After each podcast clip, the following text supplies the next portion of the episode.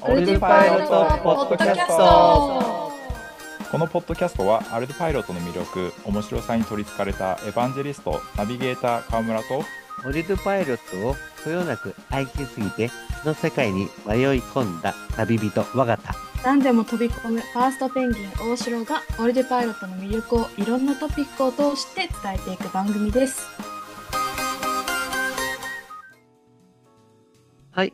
オリルパイロットポッドキャストです。よろしくお願いします。お願いします。今回も、えー前回から引き続いてですね、えーうん。スプレッドナレッジ森様に、えー参加していただいております。よろしくお願いいたします。お願いしよろしくおます願いします。スプレッドナイツの森です。あの前回の自己紹介では非常にうん。異分野から来ていて、本当に魅力なある方だなといったところで、えー私と川村さん興奮しておりますけれども、うんありがとうございます。その全くそのロボットだとかシステム、ソフトウェアとは違う農業関係からどのようにしてですね、うんオリュードパイロットにたどり着いてきたのかっていったところをちょっとお伺いしたいかなと思いますので、よろしくお願いします。いや本当気になるところですねなんかきっかけは、あれですよね。森さんがやったやられていた研究で、えー機械化ですとかあ、自動化のテーマがあって、それに対する、まあ、要素技術というか、を探されてたんですよね。そうですね、このアルジパイロットとなんですまあ出会ったきっかけというのはまさにそっちそこでしたね。研究の中で。そこの最初の検索だったんですか？なんか要はネットで検索しててなんか見つけたみたいな感じなんですか？そうですね、まさにそこがですね、あの、これまたちょっと意外なところから入ってきたんです。もともとですね、あの、まあ、私たちの所属した研究室で、なんでしょうね、こう社会人ドクターの方がいらっしゃったんですね。その方がいきなりこのアルジュパイロットっていう言葉をですね、持ってきたんです。う。なんへと、ええ伝道師。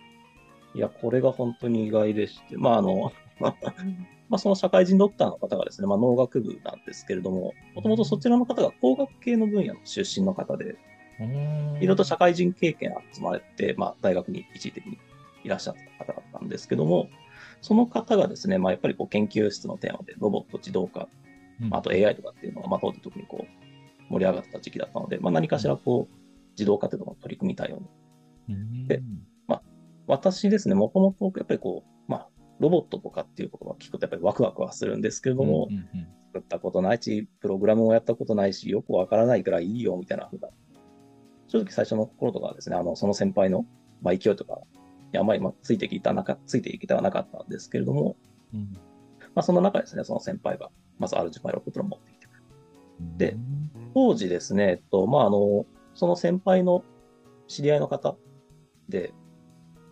いろいろと工作が得意な方、あと、プログラムとか得意な方がいらっしゃいまして、うん。その方がですね、あの偶然なんでしょう、あの試作車両みたいなのを、試作の車両をですね、あの、ピクソークで作ってくださったんですね。実機、あの、なんでしょうね、まあ、多分話聞いてただけじゃ私も多分乗り気にはならなかったんですけども、その方が作ってくれた、まさにそれがローバーだったんですけれども、うんうん自動でですね、こう、グラウンドのところとかですね、まあ、走らせて、お、本当に自動で走っちゃうんだ。あ、ラジコンカーが、こんな、なんでしょう、こう、工程、グラウンドのですね、決まったルートをうんしっかりとくねくねくねって曲がって、あ、走れちゃうんだ。でもやっぱり作るの難しいんでしょうみたいなふうに考えてはいたんです。まあでもなんでしょう、そういう方もいらっしゃいますし、まああの自分一人で取り組むわけじゃないし、で、よくよくちゃんと調べたらもうあの、まあ当時2020年ぐらいですね。まあインターネットもある程度当時も十分情報量があって、うんあれこれなら意外と自分たちでも作れちゃうんじゃないのかな。っていうことでですね、まああの、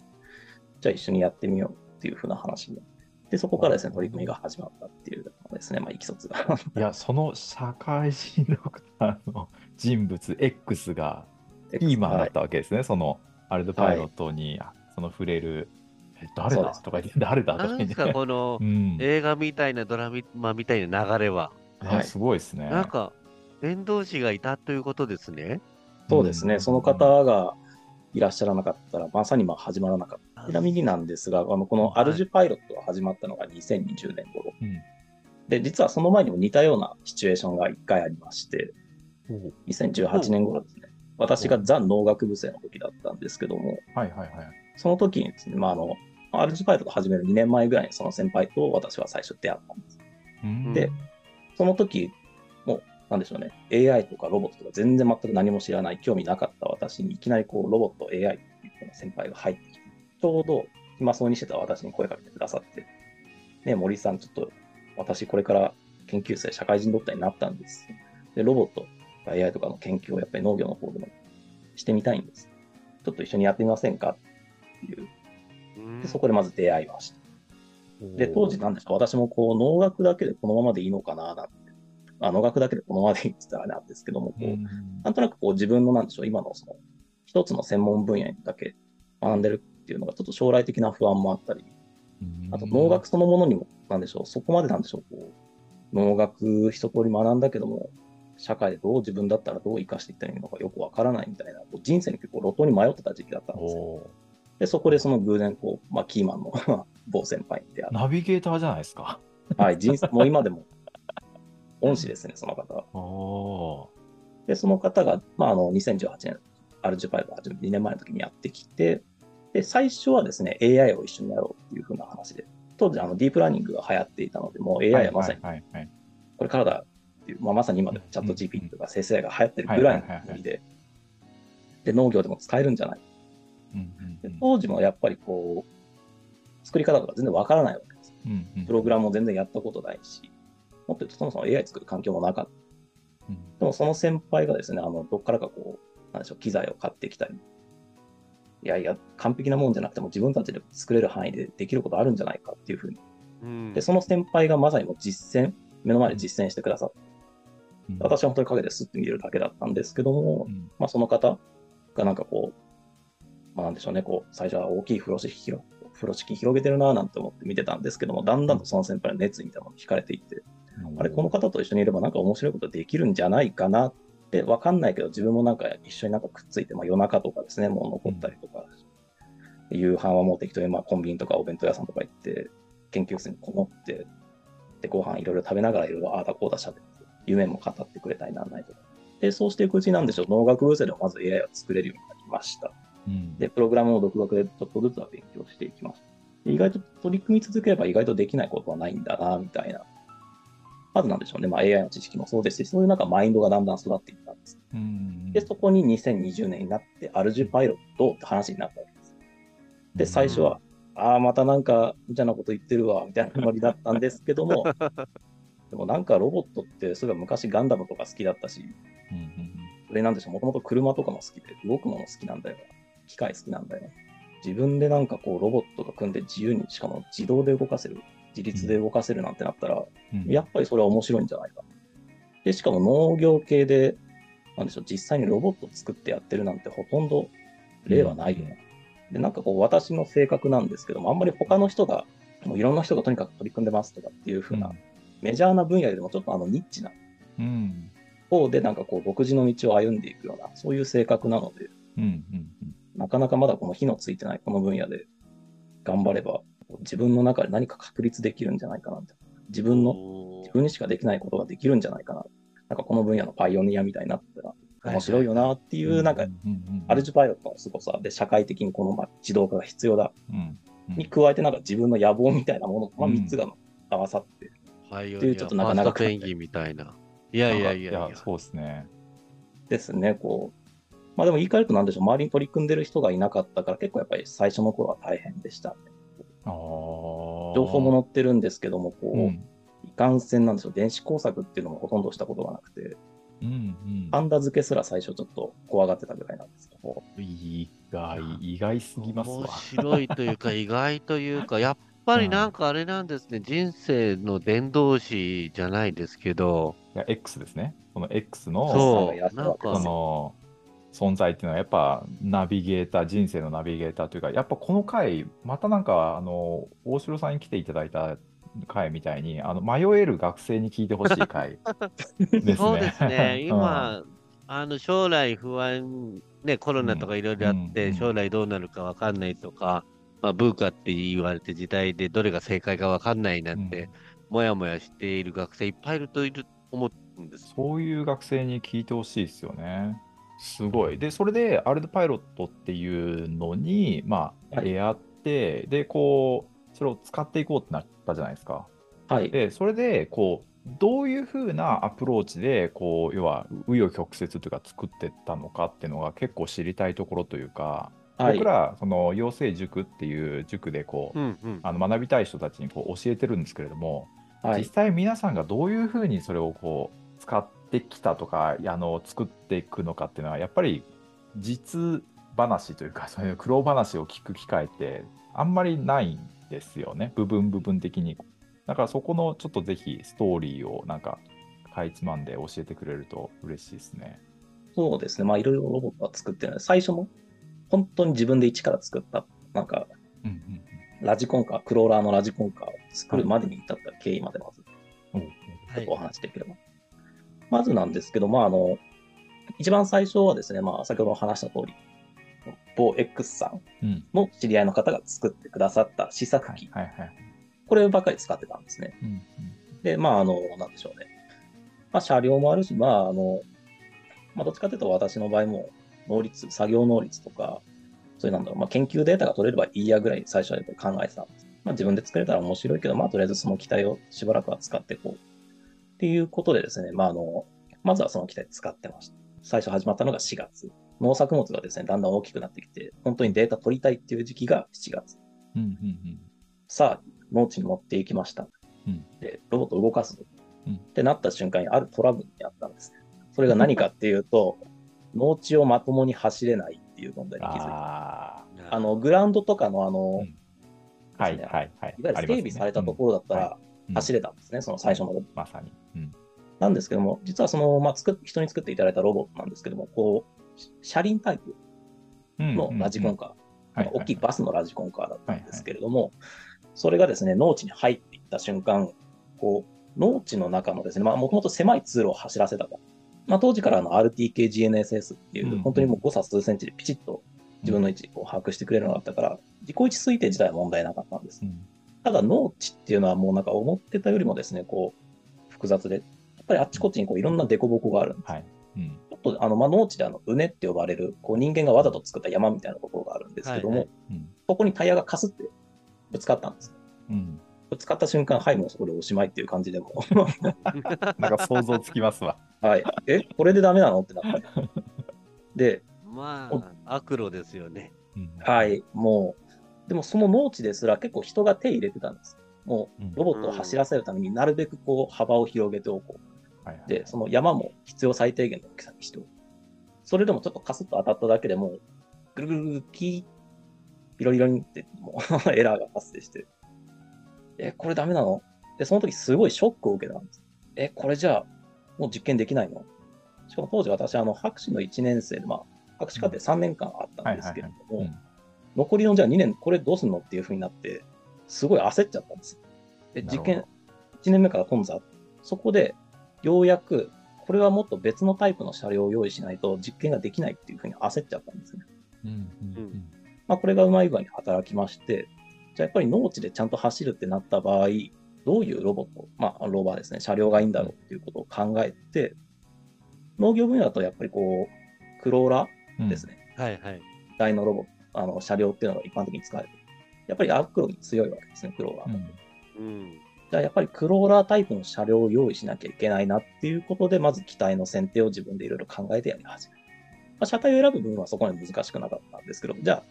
仮に自分で新しく用意した車両に、どうやってあのピクソーとかのフライトコントローラーとかあの GNSS の配線とかしたらいいの？で、幸いそこはそのロボット、もともと用意されてたロボットの配線をそっくりそのまま拝借したんですね。うんうんまず同じようにつなげばいいなるほど。まあ、厳密にはですね、あの、研究生にちょっと同じく余ってたピクソークがあったので、見よう見まねで、ちょっとパーツをくっつけ直して。うんで、本当にもう当時あの、なんでしょうね、もう、まあ、これ本当に私の場合、不幸中の幸いって言いますか、こう、相当ラッキーだったと思うんですね。普通だったら自分でピン配置とか調べて、うんうんコネクタも買ったりとかってやんなきゃいけないのが、はいある程度こう、うんうん準備してもらってたからできた。うん。で、それでなんとかまずようやく一番最初のプロトタイプ、自分で買ったクローラーのプロトタイプが出来上がったんです。それで走らせたらですね、ちゃんともう、その農地のちょっとした凸凹だったら何のそのって感じでうんうん。まあ、あのショベルカーのラジコンだったからっていうのもあるんですけども、うんうんやっぱりですね、こうしっかりと山に乗乗っかってもちゃんとそれを乗り越えて、はいはいはいで当時小さい30センチぐらいのラジコンだったので、あの植物とかが生えてる間もぐんぐんぐんぐん進んでいって、で、まあちょっと、まあなんでしょうね、まああの、まあなんとか実験する分ぐらいのデータは取れて、なんか研究室にピックスフォークあるっていうのが非常に稀なような気がするんですけどね。うんうんこれもですね、やっぱりあの、某 X さんが、この方がですね、なんかこう、気になる。これはもう X 会が必要ですね。確かに。呼びますちょっとよお。つなげください。いや、すごい方で、そうなんですね。まあ、その方が、まあ、もともとあのロボットを自立化させる以外にも、実は何でしょうね、こう、もともとピクスホークを当時は何だったかな？あ、そう、センサーのピクスホークっていろいろな風、風とか、あ、はいはいはい。いろいろ取れるので、うん。うん。そういう環境センシングにもピクスホーク使えちゃうんじゃないの、ログが取れるよね。っていうことになって、お当時ラズパイとかの工作も考えてたとは思うんですけども、ピクスホーク流用した方が実は一括で取れちゃうんじゃない？っていうことで、環境センサーみたいな意味合いであ、ピクスホークを最初調達してた意図もあったんです。意外。なるほど。あの、ビークルを作るんじゃなくて、セはいンシング用途っていうのは、なるほど、はい意外ですね。そうなんですよね。こう今思うと、ピクスホークをそういうセンシングに使うっていう、いや、本当にもう多分コプターとかそういうのから入ってきたら、その発想はなかったですけど、だから、いや、面白いあの発想ですよね。ですね、本当に当時はセンサーボックスにピクスホークが真ん中にどんどん鎮座してて、でそれにあの風光計とかいろんなのがくっついてて、で、ちょうど、なんでしょうね、時期的になんでしょうね、こう、その先輩がまだその環境センサーを取ってる実験が一段落して、うん。ちょうど使ってなかったんですね、ピクソ。うん。なので、それをちょっと拝借してます。なるほど。タイミングって大事ですね。そうですね、結うん。構どれかがずれただけでも、うんもしかしたらショック受けて寝込んでたかもしれない。そこまで。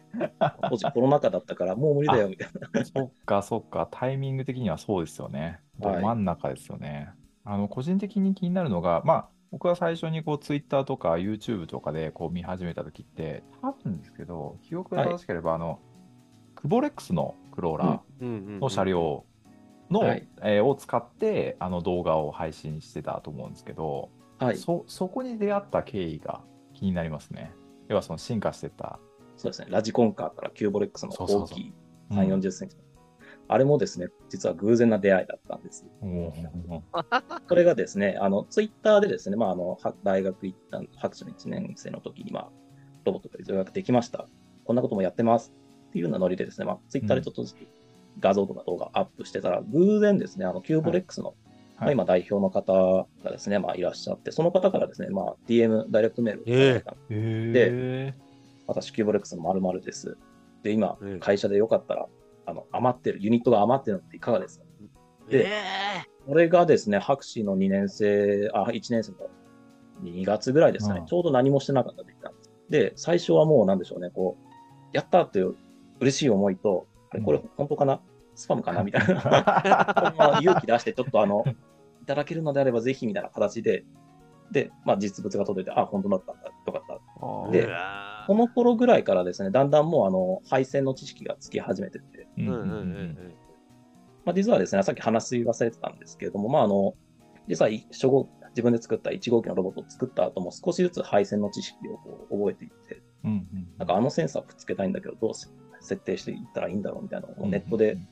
まあ、アルジパイロット結構なんでしょう、あの、このセンサーだったらこう配線するんだ、ウみたいなのがィキですね。はい。はい、ウィキをもう見て、あ、なるほど、ライダーこうやってつけるんだ。あなるほど、うん ZEDF9P っていうモジュールがあるみたいだなうんうんうんまあ、ハンダの練習にもなるし、まあ、頑張って配線するかみたいなのをなんとか乗り越えて、まあ、配線もマスターしていた時期だったので、うんやっぱりその、クローラーのおもちゃみたいな感じのやっぱりラジコンカーだったので、物足りなくなってたから、やっぱりこう、機体をまさにグレードアップしたい時期にキューボレックスさんから声が。でキューボレックスさんにその、まあ、当時やっぱりその、3、40センチぐらいの大きさの、はいはいはいはい。ガシッとした、しかもうん。アクロも全然いけちゃうぜ、みたいな、うん。そういうクローラーユニットを手にして、うん。あ、これはとんでもないものをいただいた。あ、これはちゃんとしたものを作らねばみたいな気持ちになって な、るほど。そこからですね、まあ、あの、まあ、配線とかにだんだん慣れてきて、うん。で、自立走行もですね、まあちょっといろいろ紆余曲折はあったんですけども、慣れ始めた時期で、うんうんうん。でよし、じゃあちゃんとフレームを自分でちょっといろいろ買って組んで、っていうような活動で、そのあたりがだんだんブーストが始まって、うんまあせっかくだったらなんか作ってる最中の動画も載せちゃおうみたいな感じで、うん YouTube の活動も本格化し始めて、まず一つ確認したいのが、えーキューボレックスなのか、クボレックスなのか、あの そこら辺の呼び方って何が正しいんだろうみたいな感じで来てるので、ごめんなさい。キューボレックスが正しいんですか？はい、キューボレックスさんです。で、あの、クローラーの名前の、えーってことは、 CuGoってことですか？CuGo、そうですね、確かに CuGo CuGoだ。?CuGo。ああ、 CuGo。いや、それが分かっただけでも。そうそのクローラーの存在は知ってるけれども、これなんて読むんだみたいな、ククボレックス、キューボキューブレックス、キューボレックスみたいな、なんか、いやまるでー TikTok の呼び方みたいな。そうそうそうスホークなのか。そうそうそうでもメーカー側としてもあれですもんね、スプレッドナレッジさんがツイッターで上げた後ぐらいからなんかうんざわつき出して、Facebook でもこのクローラーいいよみたいなうんうんうん投稿、よく目にするようになってるような気がしますね。うん。やっぱりこれもなんでしょう、いろんな巡り合わせですよね。こうまあ当時あの、うんキューボレックスさん、まあ今でこそ結構あの自立走行キットみたいなの持ってたりしますけど、当時は本当に純粋にクローラークローラーってのユニットだけ売ってた。ではい。まあちょっと後から聞いたんですけど、この自立化うんやっぱりこう、キューボレックスさん当時からしてみると、自分たちはやっぱりこう、人に使ってもらう、ユニットとして使ってもらわなきゃいけないから、なんとかこう、使ってる人たちにアプローチして、うんうんで使ってるのはやっぱりこう、実証してほしいみたいな思いがあったみたいで。で、私もなんでしょうね、この、仮にこう、マルチパイロットを始める、ユマルチパイロットを始める前に、クローラーだけいただいても多分何もできなかった。うんうん。でもやっぱりアルジュパイロットっていうものを知って、うん。アルジュパイロット、やっぱり配線さえしっかりしてれば、やっぱり95だって、もう簡単にもう自立走行できちゃう。ですね。うんうんそういうなんか強力なユニットがある。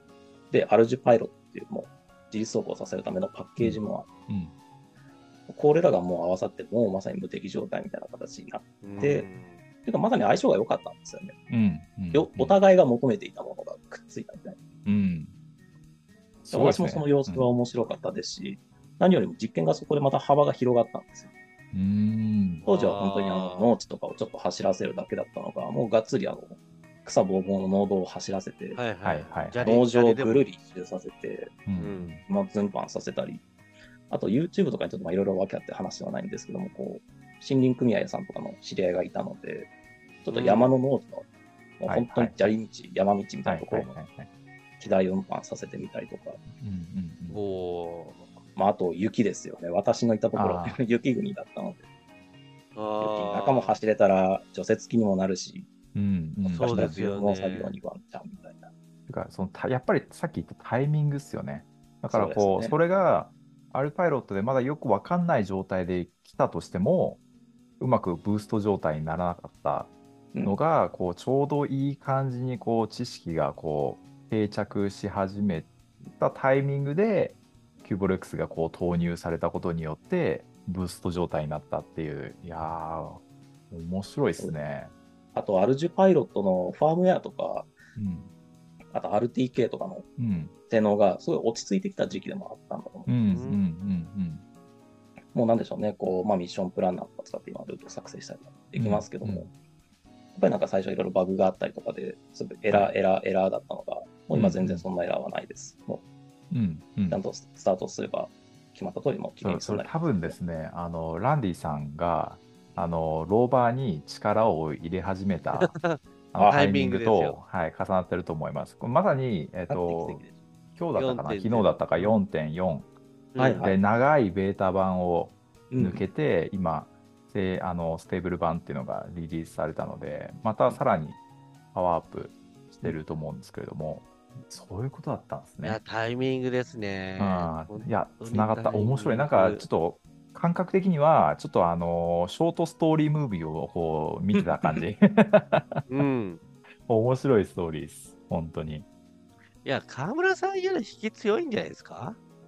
いやーいやだから、やっぱ本当にあの瞬間、出てみませんか？って言った何かがこう引き寄せられたんだと思いますね。うん。うん、いや、俺が引き強いっていうよりかは、あの森さんの引きがあったんだと思いますね。いやいやいやいや。だってあの瞬間に俺の携帯にあのツイートがこう流れてこなかったら、あのむ誘ってないスルーしてたわけですから。うんいや、でもななんんかそのツイートもなんかなんかちょっとこうなんかテンション下がってた時のこうツイートでこうななんかあったんですか、はいって勝手に親近感こう抱いてたんでなんかあったんですか？みたいな感じでお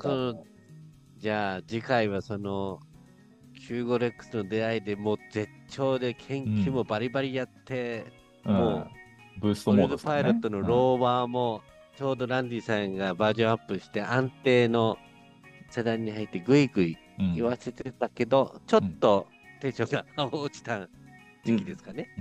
ん。ですね。そっから今回、ポッドキャストに出ていただいて、まあうん今後、なんかこういうことをやったろうぜみたいなのが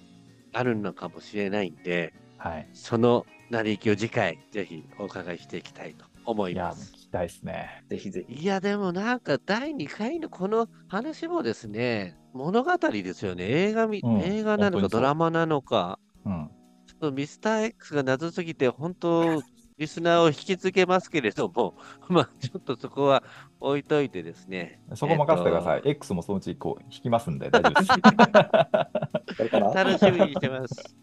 やれるかな？